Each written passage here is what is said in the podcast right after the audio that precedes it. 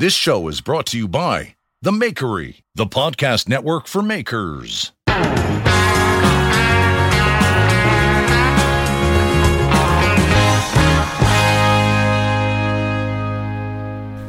Hey, and welcome back to the Young Makers Podcast. I'm your host, Kenzie Aaron of Aaron Iron and Steel. Let's get right into it. This is the podcast by young makers, about young makers, and for everybody. And my guest this week really embodies young makers. He's a real jack of all trades, is into pottery, blacksmith, woodworking, welding. It's is incredible. So without further ado, I'd like to introduce you guys to Sam Smith. Hey, thanks for having me. So, do you just want to give them a quick, you know, introduction? Tell them who you are. Yeah, um, my name's Sam Smith. I'm 17. I've been doing this for about four years now. Uh, I started with blacksmithing and woodworking, and I kind of did that for a few years. And I got professionally trained in welding, and now I'm doing pottery. So I'm kind of just jumping around all sorts of different things. And yeah. Awesome. So I'm sure having all these skills probably, you know, you're probably able to do almost pro. No, sorry. yeah, I'm trying to I'm trying to say something, but I'm struggling with it. Having so many different disciplines, it probably makes you approach projects, you know, in in unique ways and use use a variety of techniques almost, if that makes sense. Oh yeah, for sure. It, especially with um, woodworking, because it's like I have so much knowledge about like like sometimes for blacksmithing like I need to make like a jig or something or something like that and like my woodworking knowledge comes into play there or like for welding if I need to weld something up for blacksmithing like make a tool or something it helps. Or in pottery if I need to you know make a tool I can just forge it. So it's just it's really nice to have kind of you know be well rounded I really enjoy it. Yeah for sure. And thanks for answering that question so much more gracefully than I asked it. So let's let's uh start by going way back and then we'll come back up to the present, but you know, how did you first get started? You said you started in blacksmithing, so let's take you way back to your roots and take us through your journey over the last few years. Yeah, so um technically I started with woodworking, but I kind of the first thing that I really just like like fell deeply into was blacksmithing. I um like way way back at the very beginning of all this, um, I inherited a bunch of woodworking tools from my dad, and I really didn't know how to use a lot of them. So it's just kind of trial and error, trying to find all these you know different ways to use them, which was kind of dangerous for a 14 year old, but I enjoyed you know doing like you know little, little whittling stuff stuff like that, and went to like cutting boards stuff like that. But um, and then I on YouTube found people like Alec Steele and Black Bear Forge and stuff like that fell in love with blacksmithing, bought a propane forge, and just for about a year and a half, that's all I did, is just try to get better at blacksmithing because it's just, you know, because when you have red hot steel in your hand when you're 14, it's just the best feeling ever. And so when I uh, moved to my house that I'm in right now, it had this huge garage that I turned into a shop. Got back out the woodworking tools, really, you know, started becoming um, made a balance between blacksmithing and woodworking. And then um, I took a welding class at my school uh, that's kind of meant for going into the trades. So I got professionally trained in welding, which was really helpful. And then my aunt had an old pottery wheel that she gave me in an old kiln, so I decided to start learning how to do that. So I've been very fortunate to get a bunch of inherited stuff to try to fix and work out and try to do what I can with them, which is why you know, I have all these different interests and hobbies, I guess. But they all, you know, come into that one, uh, I guess, category of making things because it's all the same thing to me. Just I just love the activity of making things. So. Yeah, it feels so good, doesn't it? So satisfying. It doesn't it doesn't matter what you're doing making things. Like um I take welding class at school too and um Actually, lots of other kids like to try and do projects, but it's just like tacking, you know, little round steel into a tree or something, and I, I'm not into that. So he keeps asking me to do a project, and I say, well, let me just move on to oxy welding or whatever. And I just keep moving on through the welding, so it's pretty fun. But and I think something that um, relatable for me, because your your backstory is so cool because you keep moving through these different things. You and it almost shows that when you try making something using a certain method, it'll almost always hook you, or something about it will stick with you. And I find that's such like an interesting thing that you see with a lot of uh, makers, and it's that once you try it or you see it once, it it sort of catches you, and you have to see what you can what you can do with it. And so, like, I take stained glass class at school too, and that's my favorite class by far. Is I love doing the stained glass. It's like everyone laughs at me because I sit there and I'll go over to the light table and actually shine the light up through my pieces to see how the fit up is, and like spend classes and classes just fitting up these tiny pieces, and people, everyone else is in there to goof off because the teacher doesn't really care, but I love, I love that class too, just sitting there and working. So yeah, just a personal anecdote that I thought tied in because you're, yeah, like I said, your your backstory is so interesting with with moving between these different crafts and trades, and I think that it's a lot of people like to say the old like jack of all trades, master of none, but I think I think that's a lie. Like I love I love learning new things. And I think that's a that's a big maker mentality and something great about being young is you learn so fast and you know we as young people while our brains are growing we have that capacity to learn all these things so i think i think it's really fantastic that you go around and just absorb stuff i think that's admirable I appreciate that, yeah. But yeah, I, I get that that it's like being young is a huge advantage to it because it's like not only you know minds are prepped for it, but it's just it's just really fun because it's you know you're curious and you want to see what you can do, which is you know just making something that you see you know on Instagram or YouTube or something and like trying to see what you can do with it is just you know always a great time. Yeah, and making things will keep your mind sharp, I believe, as you grow up and you know, you don't you don't get soft sitting behind a desk. You get to keep pushing and keep changing and growing and making new things and I think that it's really good for you. But what do I know? I'm 15, so you know, I don't know much about growing old, but I figure this can't be bad. But you and this is this is a little bit of an awkward transition, but you mentioned uh, that you get a lot of tools that you need to fix and work out and figure out, and uh, that brings me into what I've been doing this week, and then I'll ask what you've been up to. But I, well, I guess I'll start by going through the normal stuff. I made some knives. I, I uh, finished up a knife. Oh no, that was last week. But I've got a knife right now that I'm working on and slowly uh, prototyping. I'm, I want to put it as my first production model. It's just a a seven inch, so it's nice for any home cook. Uh, chef's knife with a simple one piece octagonal cherry wood handle, and the cherry is so easy to work with that it's and it comes out so nice and hard. It's it's really awesome, and so I'm I'm working towards trying to dial in my processes towards this one specific knife, and so I've been working on the second iteration of that knife this week, which I overground on one side, so that one's that one's a gift for sure.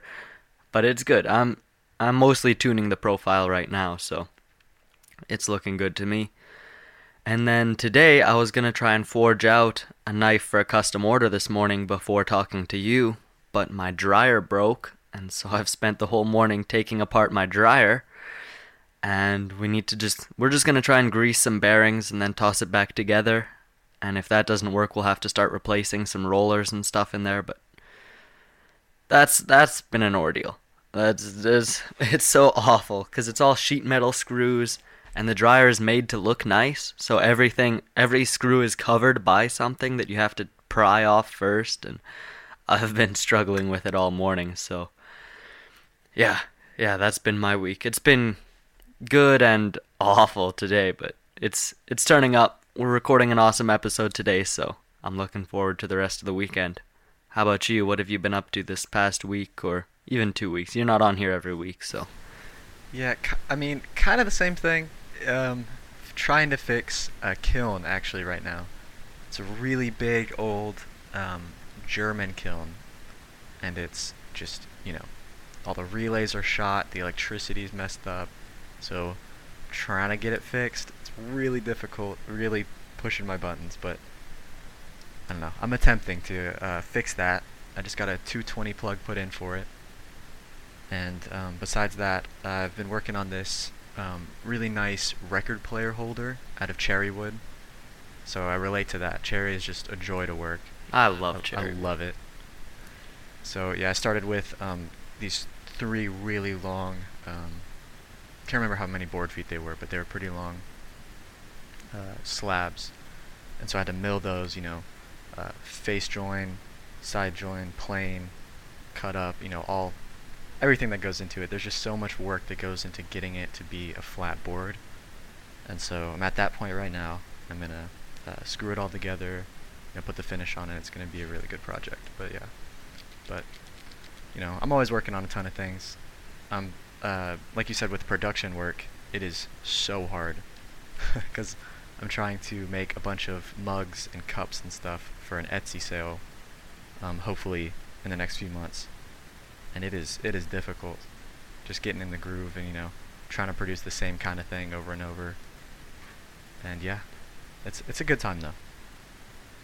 Yeah, and I want to I want to seize on that, and which that's awesome. And I'm I want to hear more about that kiln in a minute, but first I want to talk about production work cuz it's something that I've been trying to gear my mind towards. I've got a knife design that I'm just obs- like I'm in love with it. Everything about it like screams about it speaks to me somehow as an artist or a craftsman or whatever you want to say and you know, people start to start to sniff at you when you start saying things like that, but I, and I used to think that was silly too when people like, "Oh, the art speaks to me," but this knife has something special for me in it, and and so I really feel passionate about trying to make a bunch of them and figure out processes. So you were talking about you are what do you call pottery throwing throwing a bunch of mugs, and so I'm just curious to see or to hear um, your process for these mugs.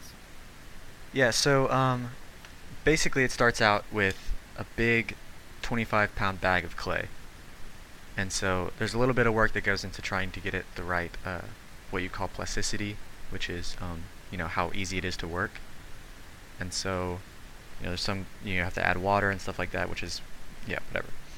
So then uh, you take it, and then I weigh out each of the balls of clay.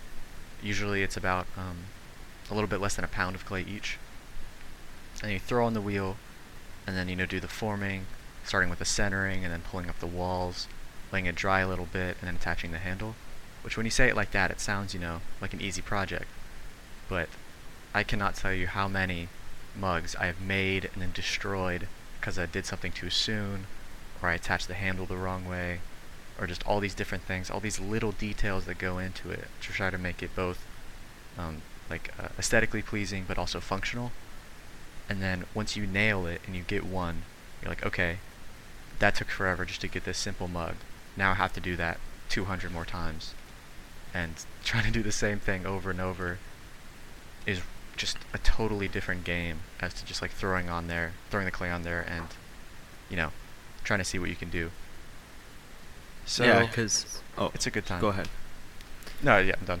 Oh, yeah, when you when you have no plan or you're making something once, it's sort of free and loose and creative and you just let yourself do your thing and if it, you know, it comes out good or bad, but you know, when you're working to to some specific dimension or something, that's when it gets it definitely gets tricky. And something funny I've noticed whenever I try and make something multiple times, the second one always comes out worse than the first one.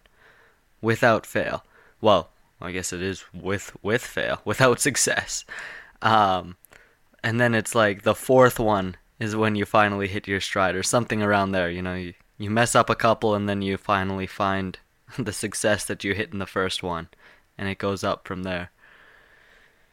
So I think that's what I'm hitting too on this second second shot at this knife is it's not coming out very well, so hopefully the next one will come out better, but I'm going to need to find customers for a bunch of knives I really want to make. You know, these in batches of 5 or 10 or I was even almost looking at 15, probably closer to 5 though, realistically. Um but finding 5 people that like the same knife is a lot harder than finding one customer who wants their custom order. And so I've been trying to figure out, you know, ways in which I can reach the market. I've been looking at trying to get my knives in a store, but I don't think I, it's tough at such a low quantity. And I think if doing it in batches allows me to send them off to get them heat treated professionally, which the heat treat is the most important thing. I've got them nice and thin behind the edge, so I'm confident that, you know, professionally heat treated blade will come out to be a good blade. But trying to get it into a store or find enough customers, I need to build a website. So I've just I've got a lot of business business stuff and theoretical stuff going on in my head right now, especially because it's been snowing here. Uh, the snow is sticking more than I would have hoped, so it's cold, and I'm I'm looking forward to moving into that nice warm shop at the end of the month. Yeah, I, I, I can't relate with that. I'm I'm in Alabama right now. I yeah, I don't have to deal with snow here. Oh yeah, I'm sure it's warm enough there. Oh yeah. But yeah, with back to the production, Yeah, like yeah. how you were talking, like there's just people don't understand just like how much work goes into making like any of these things, and especially a knife, because I've made probably probably somewhere around 30 knives in the last four years, and it's just so much goes into it. You have to know so many different things and how you know it all works together, and then when you want to start, you know, I don't want to say mass producing because that's not what it is, but it's you know making it over and over.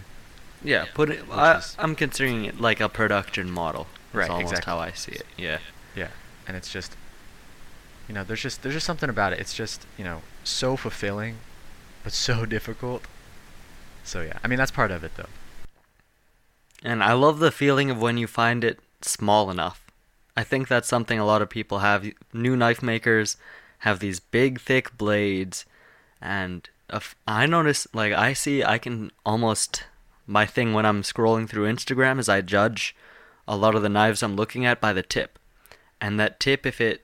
If the angle of the tip looks looks right, it should be a fine tip almost. And or for the for the design. So the tip should be the oh, how do I explain this?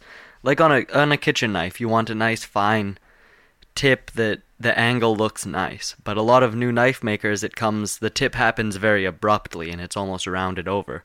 And so that's where I judge a lot of it. It's in this fineness and finesse to it that you know you find the right distal taper and thinness on the blade. I've got my last one thin enough I can flex the tip with my hand, but thick enough that it's comfortable to cut with. It's not waving on you, so and then small enough in the handle too. People are always worried about making handles too small, but too big is so much worse, I feel like. You know, if you hold something small in your hand, it feels better than something too big. So you see all these big beefy handles and so I'm just trying to get this level of fineness and finesse into my knives. Yeah, But I'm, I'm, I'm a big fan of the small ones too. Those are they're so much harder to make, but I really Yeah. enjoy it. And when you get when you get down to the small things there then you you know you mess up something like a degree or two off and you just see it and you know that you've messed up the whole thing. So oh it's yeah it's something. But i'm curious and for some reason the thing that always interests me about pottery is the glazes. So do you just want to take a second and because this is we've had a lot of knife makers on here. You're the first person that does pottery so i'm sort of seizing on that right for the beginning of the show here um yeah i don't really know much about glazes do you want to talk about it Yeah, for sure. And just to preface, I'm probably the worst knife maker that you've had on the podcast because, you know, I, it's more of a not something that I do to. I mean, because I have sold them, but not something that I do to like perfect as much as I do. Um, you know, my other things. But uh, Yeah. yeah. But in pottery, the glaze is just such an interesting thing because you can basically what happens is you can either paint a glaze on or you can dip it. And what I usually do is just to dip it into the glaze. And when you dip it, um, for example, some uh, uh, tea mugs that I made, I dip them into this red colored glaze, and then you pull it out, and you know they're all red. You can see it everywhere, and then when you fire it, it turns bright green. So you don't really know. Really? It's because there's there's a chemical process that happens in the kiln, because you know it's like heat Yeah. treating. You know when you heat treat the steel, when it gets that temperature and then you cool it down so fast, it changes the way that the steel grain like works. Yeah. And it's the same kind of thing in pottery, because if you look at you know soft clay that you can like mold with your hand, and then a piece of porcelain, which will break when you you know hold it the wrong way. It's just such a crazy difference, and that all happens in the glaze firing, which gets up to about 2300 degrees. So, yeah, it's just it's really interesting because you don't. There's um, two types of glazes. Um, one is like the normal glaze that you see, which goes on after what's called the bisque firing, which is the first firing of the pottery, and um, that's you know the normal one. And then there's an underglaze which you paint on, which kind of stays how you put it on and looks how it is going to be after the glaze firing. But all of these production pieces that I'm making and all the vases and uh, pretty much everything that you see like on my Instagram or my YouTube shortly are going to be these overglazes where I'm kind of experimenting and figuring out how it works and how they blend. And, you know, especially when it gets that hot, you know, you can just do the same, you can put the same glaze on three different things, and depending on where they're placed in the kiln, they can be completely different. Like I've seen potters on Instagram, and the same glaze firing with the same glaze, they've had uh, like a like a light, like a light gray white glaze that got a little bit hotter on one side of the kiln and it was kind of blue, and then another one that was dark blue. And so you just you just never know, and it's just really interesting the way that it all comes together in that last glaze. That's fascinating. I know I've watched the the Great Pottery Throwdown on TV, and me and my mom were sitting there thinking, "Man, we should just get a wheel." But that's it so will- cool. It is it is, you know, like any anything, like like Yeah. making anything, it will, it, will- it will grab you, and you'll love it the first time you do it, and then you'll see things on Instagram, and you're like, I can do that, and then you'll do it, and you can't do it, You can't. so then you, and then you work until you can, so, yeah. And it's so awesome. And you were talking about experimenting and figuring out things and figuring out your own processes is something so important that I know you talked, you mentioned a couple times, uh, imitating things you see on the internet, and that's such a great way to learn. But once you've once you've hit a point of competence in your in your thing, it's that's when it becomes yeah time to start experimenting and finding your own way of doing things that sets you apart from everything else.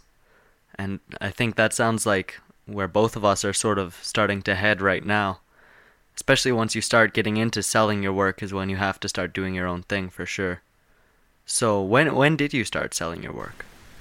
So I've been selling things kind of, um, not really uh, organized for a while. I, like I said, I made, uh, like I said in the beginning, I made a ton of cutting boards.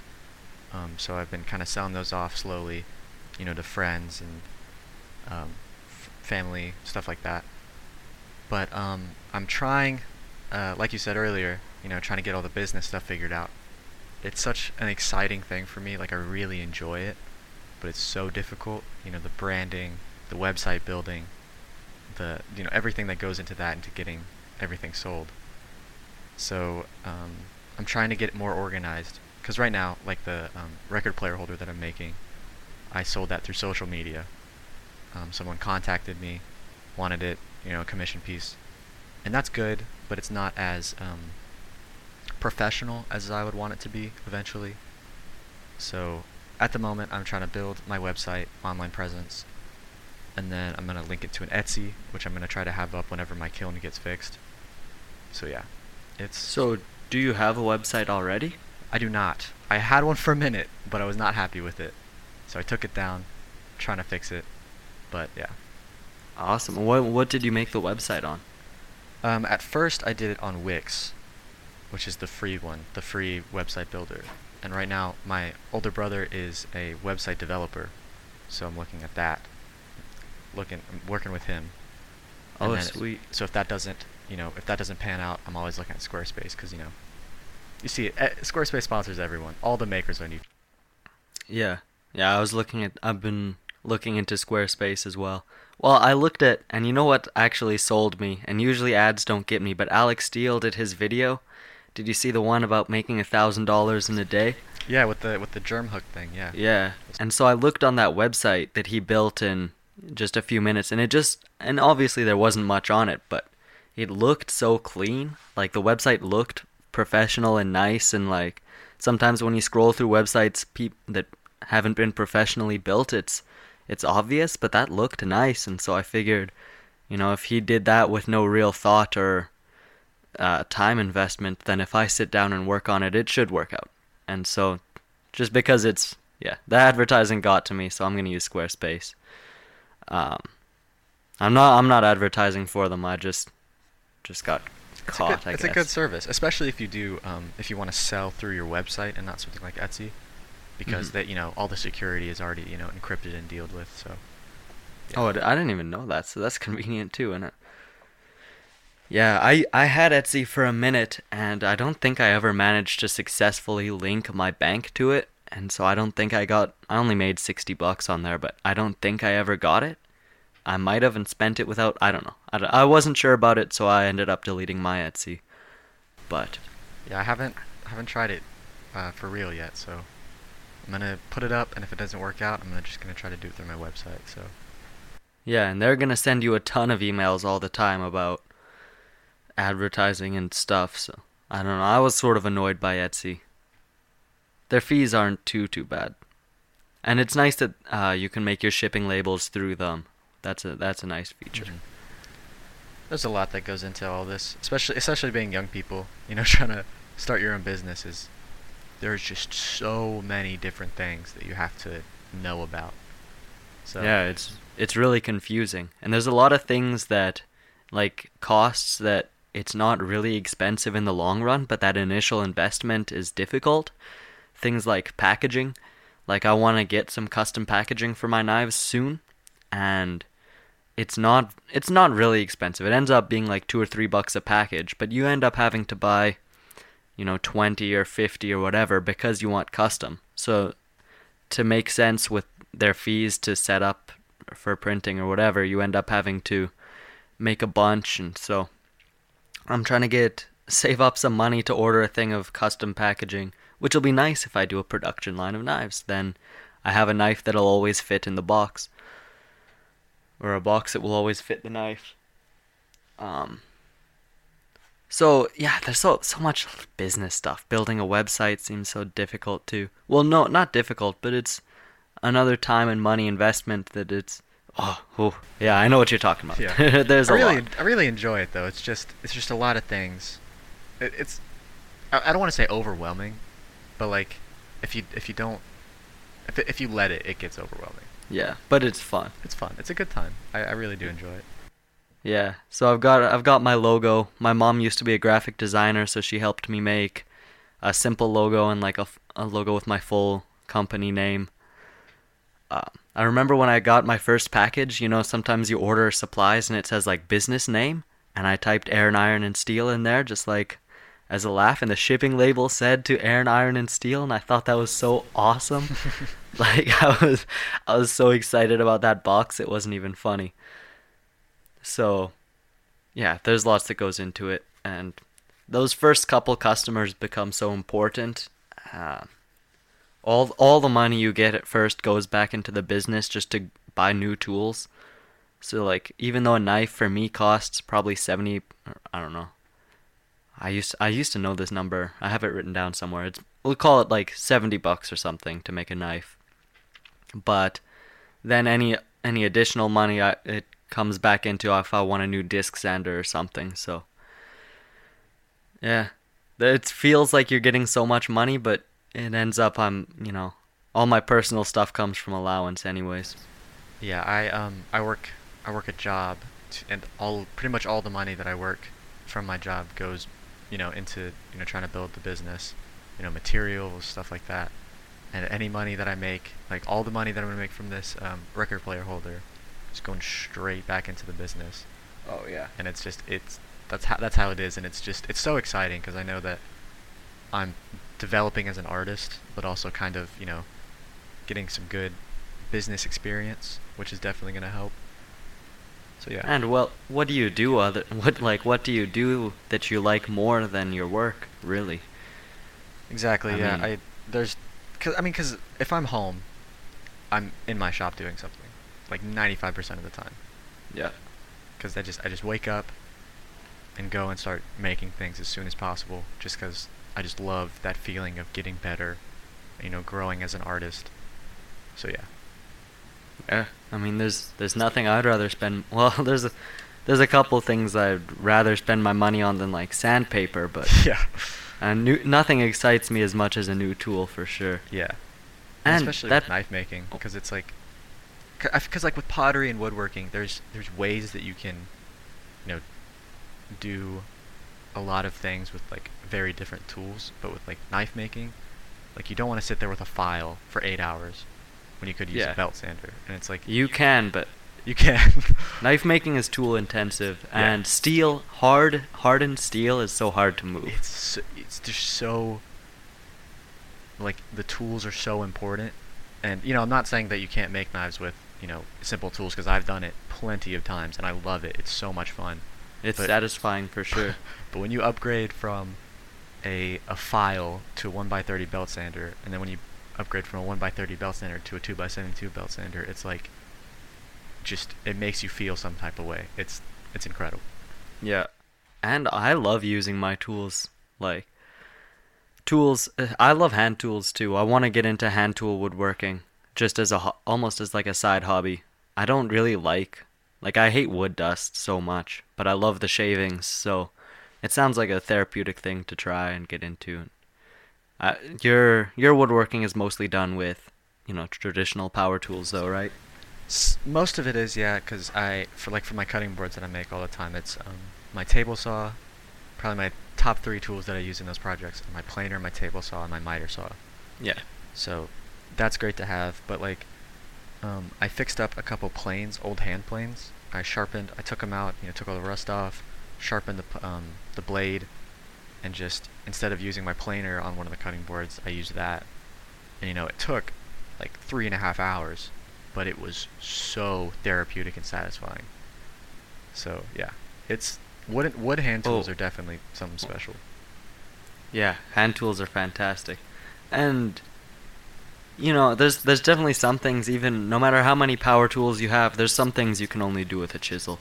Oh yeah, especially know? like with spoon carving. I've done that a couple times, and you Mm.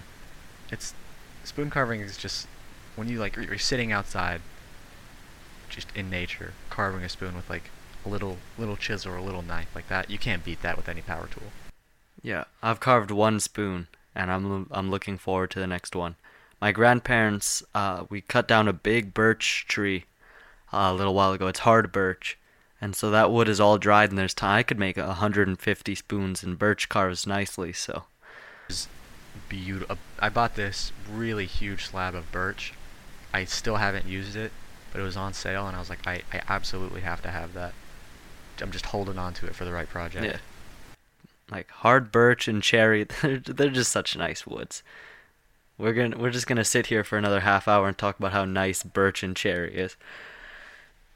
It's so awesome. So talking about how awesome tools are and how we spend all our money on tools.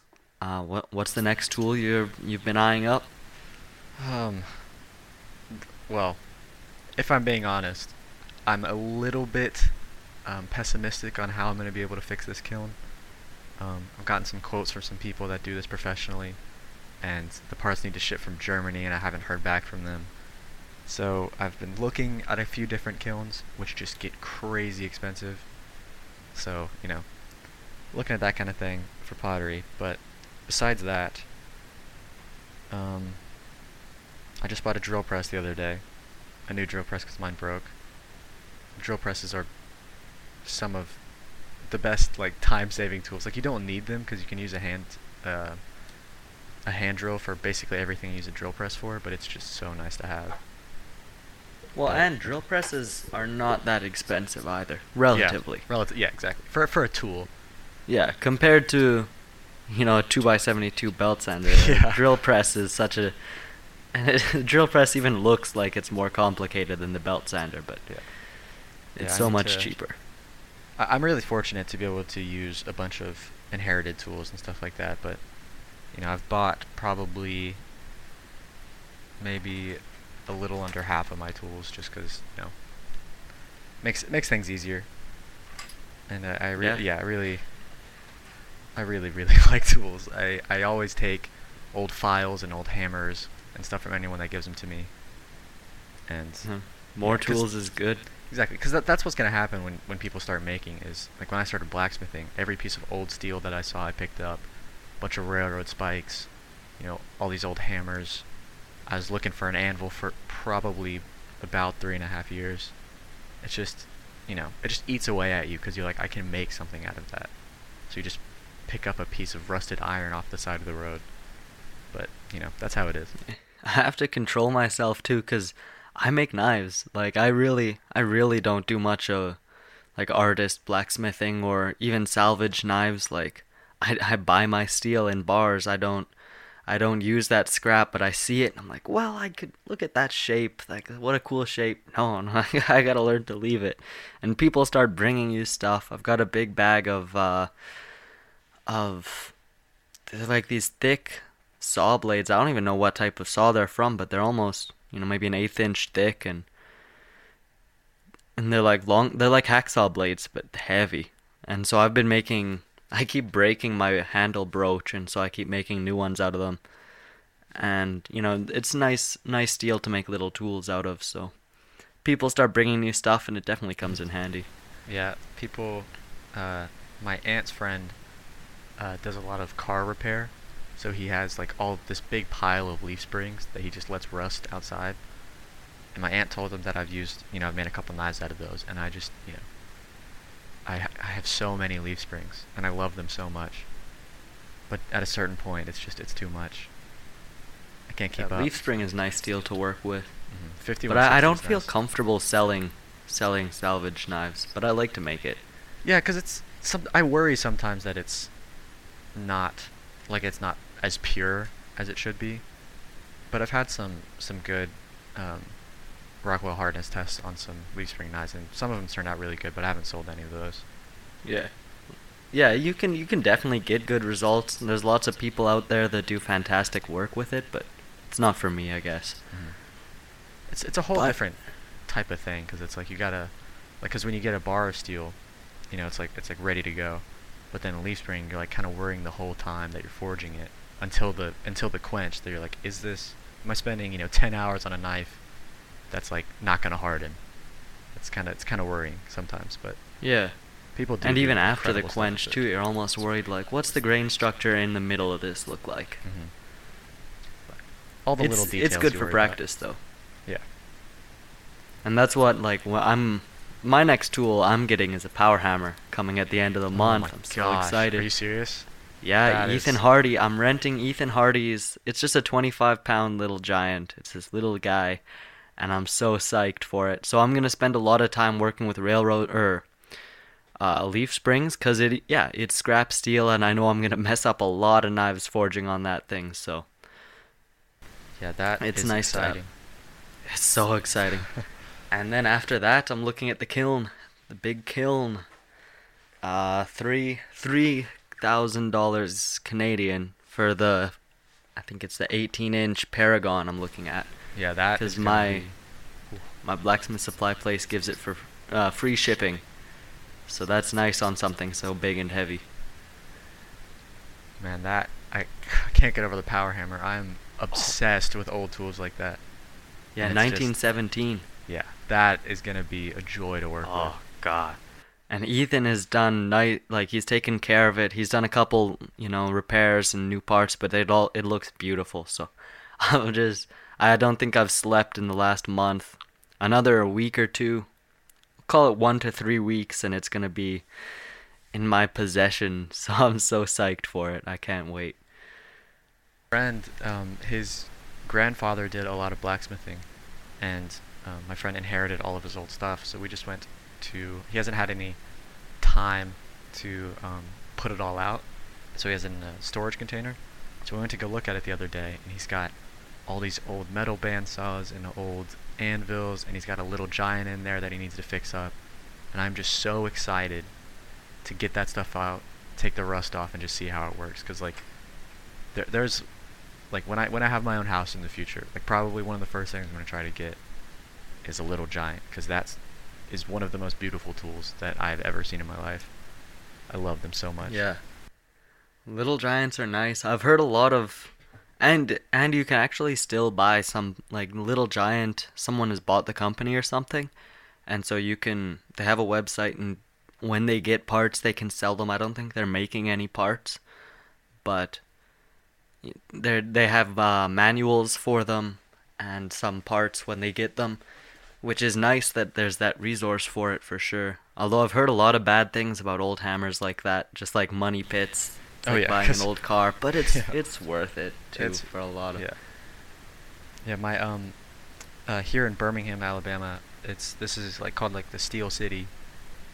Um, in the South, and it there's this big old um, iron furnace called Sloss Furnaces, and they do um, metal arts. They have a whole metal arts program there, and they have all of these old tools from like the late 1800s. And I was there the other weekend, and they have this power hammer. It doesn't work, but it's like something like 400 pounds. Um, the ram, and it is it's just incredible all this stuff that they have.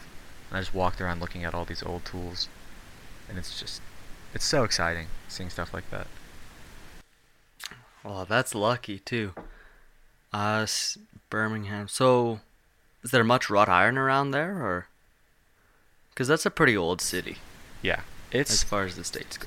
I've seen a lot for sale, and at um, at Sloss Furnace they did um, pig iron is what they produced, and so because it's a huge foundry, just these massive, you know, all the all the stuff that goes into it. But um, I one of the first blacksmithing classes, or the first blacksmithing class I ever took, was with this guy. His name's um, Kenneth Spivey, and he was down here in Birmingham, and he moved up to Atlanta, but he just came back down because he just got hired as the uh, the master blacksmith at Sloss. So that's great. So now I have a connection there. So, you know, seeing all that kind of stuff is incredible. And uh, I've been really looking into um, trying to buy wrought iron stuff for sculptures because I've never worked with it before, and it seems just like a beautiful thing to, to work with, especially when you etch it. Yeah. No, that's so awesome that you live in such an in- industrial place, though. Here, it's Alberta, so it wasn't really like colonized very well until steel was standard. So even on the railroad and stuff, it's it's mostly old steel. Um, I found one wrought iron nail. It was, it was like a big spike, I guess, but and so I made a small knife with that, and then I actually just went to the it's called the Restore here, so it's just like like a second-hand store. You donate stuff and then they sell it. And they had just this bar of it looked like steel sitting on this shelf, and it said a dollar on it. It's like well, okay, like let's look at this, and it looked like it had lines like wrought iron. And I thought, oh, I wonder if this has been like rubbed off or if this is just a random piece of wrought iron, because it was still silver and stuff. So I like I was so confused. So I bought it like a dollar. You can't go wrong and it doesn't spark. So I'm feeling really good and it's soft, so it's not like cast or anything. Like it's it's looking good to me, so I might have just found That's know? exciting.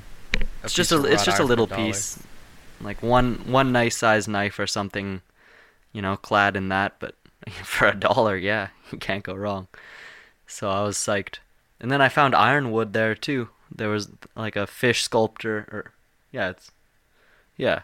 So I'm almost thinking I should do like a, a you know, a restore knife with all the weird materials I've found there. That's pretty exciting because both of those materials are really hard to come by. Oh So, yeah. Yeah, and for yeah, the fish was like 15 bucks and I've got at least two handles out of it plus some bolsters. So yeah, that's that's so cheap for ironwood like it's not even funny. Yeah, it's it's exciting. I love you got to keep your eyes open for for good materials. So we've been talking for a while and this has been such a fantastic conversation. We've missed some of the like important questions I like to ask. So let's just rewind to something I usually ask in the first 10 minutes. Um, let's go to the advantages and challenges of being a young maker. And we've we've sort of touched on this, but I want to give it a direct look. Um, so we've mentioned things like just how fast you learn, how much time, how curious you are. Um, but we've also mentioned disadvantages like being completely bewildered by business, and so I'd I'd be curious to hear any other ideas that you have on that. I think, yeah, b- the business part of it kind of falls into both. I think it's more of an advantage because I, I really do enjoy it and I enjoy learning about it. But you know, there are some things that are just like, wow, like I have no idea how this works. And um, some dis- some more disadvantages, I think. Um, partly, I think, is again something that falls into both is people don't really take you seriously, so that can be difficult for people. Like um, when I got professionally trained in welding, all these weld they're all old welders that taught us, and what they're trying to get you to do is to you know go into welding like on a pipeline or something like that. And I was like, no, like I'm I'm kind of here for like sculpture work, and they're like, no, like just don't do that, just don't waste your time. Which is you know that's expected, but um, some people you know don't take it seriously, don't really understand, but then that also gives you the room to be able to like you know show them what you can do, and when they see it, it's you know incredible. Like um, with railroad spec, uh, railroad spec specifically, I've seen, I've talked to someone and they were like, yeah, you can't really, you know, make a good looking knife with that. And I was like, well, I can make a really good looking knife with it. It won't be like, you know, a hard knife. Like I can't quench it to, you know, a Rockwell hardness of 60 or 59 or whatever, but I can make it look really good, you know, be a nice showpiece, like a piece of history. And so, you know, it, it gives you the room to be artistic and to kind of, you know, uh, surprise people with what you can do with, you know, old pieces of steel. So yeah. Kind Yeah, yeah, I think, but, and I think the thing we always come back to on here is that the advantages always outweigh oh yeah, outweigh sure. the challenges. As long as you have supportive parents or family, I think is what it comes down to.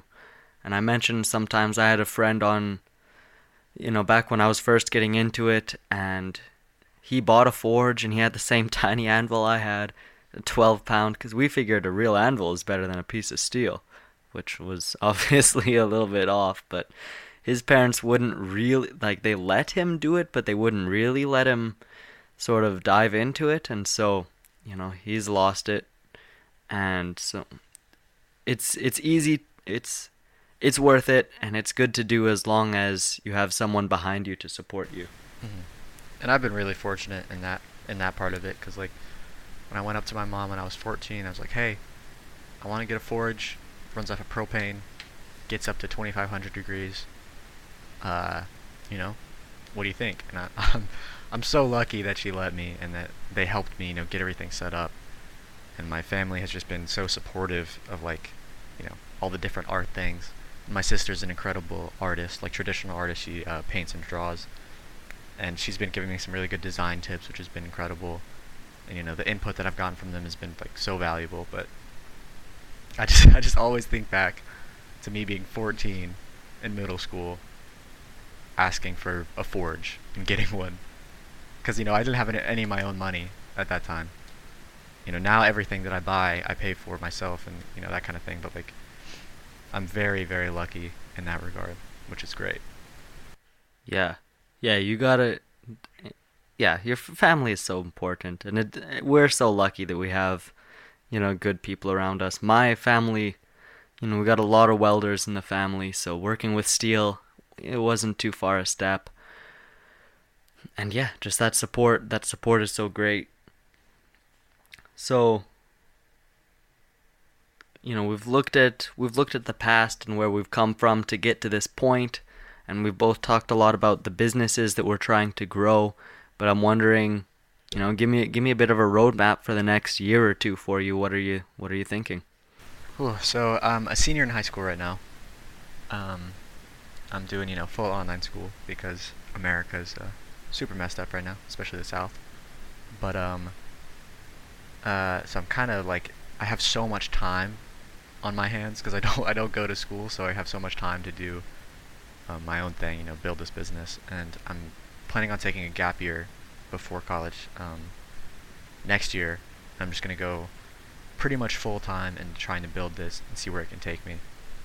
And then I'm going. I'm looking at some, uh, not like you know traditional American college. Like I don't really think that's my path. But I've been looking at different, you know, international programs and stuff like that. That is um, focused. It's like business programs and they're not the full four years. Most of them are like two and a half to three years, and it focuses on entrepreneurship and branding, and like um, building your own creative business, pretty much.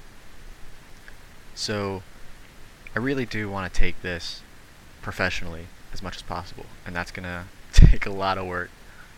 And I want to, you know, I, I really do want to just kind of put myself into this because I, I feel so fulfilled when I'm making things. I'm sure you can relate. It's like yeah. like I'll go to my because I work in a grocery store. To I work two days a week to pay for all the hundreds of dollars that I spend on materials, and um, I go into work and I'm like I you know I can't. I, I'm not fulfilled doing this. Like I just want to be home making something. And so that really drives me to try to be the best that I can be and to be try to perfect this and try to learn as much as I can so that I can take this professionally in the future. So yeah, that's that's that's the path forward is to do do all the things, try to figure all the things out about how to really take this to the next step. That's awesome, and that's that seems largely in line with the things that I've been looking at as well. Um, I'm gonna be graduating at the end of next year, and then I've been looking at art school because the art school here has uh, ceramics, glass, metal, which includes jewelry and sculpture, and then all of the traditional arts, you know, painting and stuff. And I felt like there was one more I can't remember right now, but I've been looking at that to do maybe a two-year course or something there, and then things like you said, those those smaller business classes. I I can't imagine myself sitting for four years to get a degree in something I'm not gonna do. Exactly. That's the that's the You know. fear.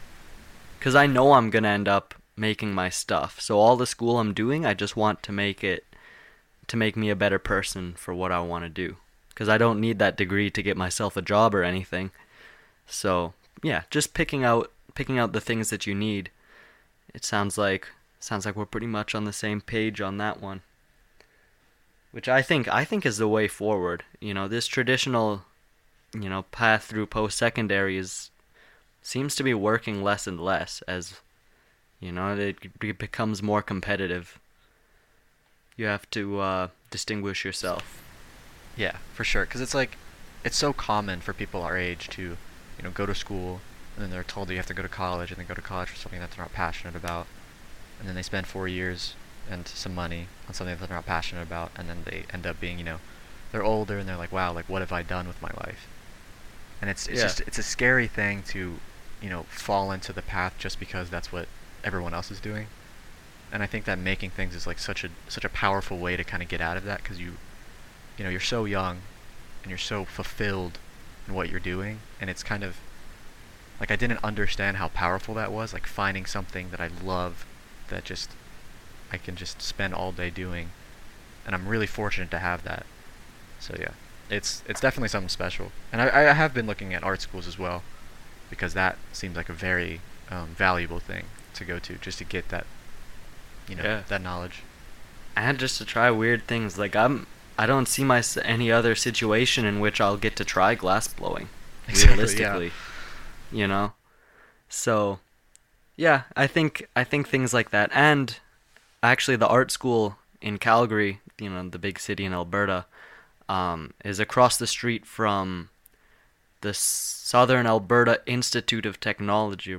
What do you, what? It's SAIT. Um, it's the trade school, so I could I could be doing some art classes, some trade classes, just to like learn machining or other side things that'll help me. And then there's the I think there's Alber- University of Alberta and University of Calgary there. So there's so much school all in one small area that I could take all the stuff that I want, sort of, which I like that. That That's pretty look. neat. Yeah. We've div- we've dived, we dove, we got deeper into um, talking about school than I intended to, but I think it's something that a lot of young makers have to think about, and so I guess it was a good thing to touch on for sure.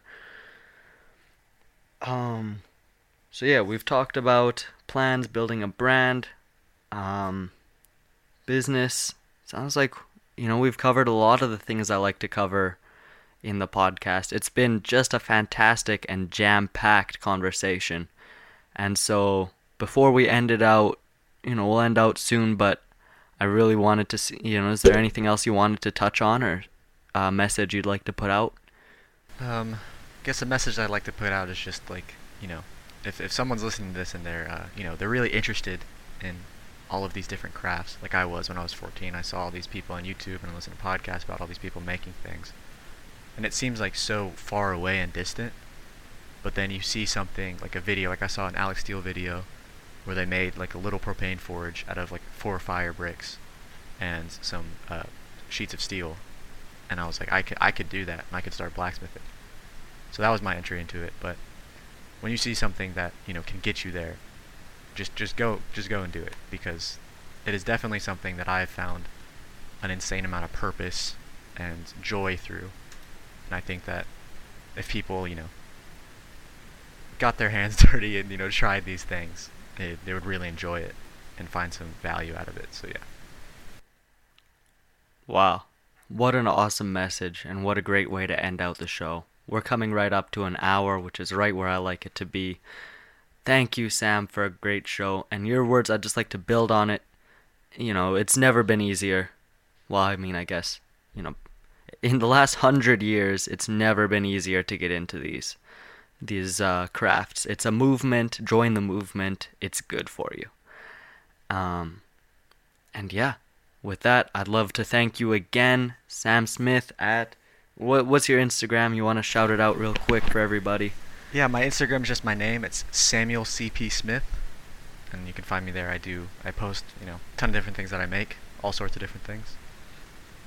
Awesome. That will be in the description or show notes, depending on what you're listening on, as will my Instagram at Aaron Iron and Steel with uh, underscores between each word, and the podcast Instagram at Young Makers Podcast. Send me questions, uh, concerns, comments, you know, anything. Like, subscribe, re- review, whatever your. There's so many platforms people listen on. There's every button means something different. Do something, you know, get involved with the podcast. I love to see the fan or listener involvement. And yeah, thank you so much for listening. Young Makers Podcast on the Makery Network comes out every Tuesday morning. So until next time, keep making, keep listening. If you like this show, take a look at our other shows made for makers just like you at www.makery.network.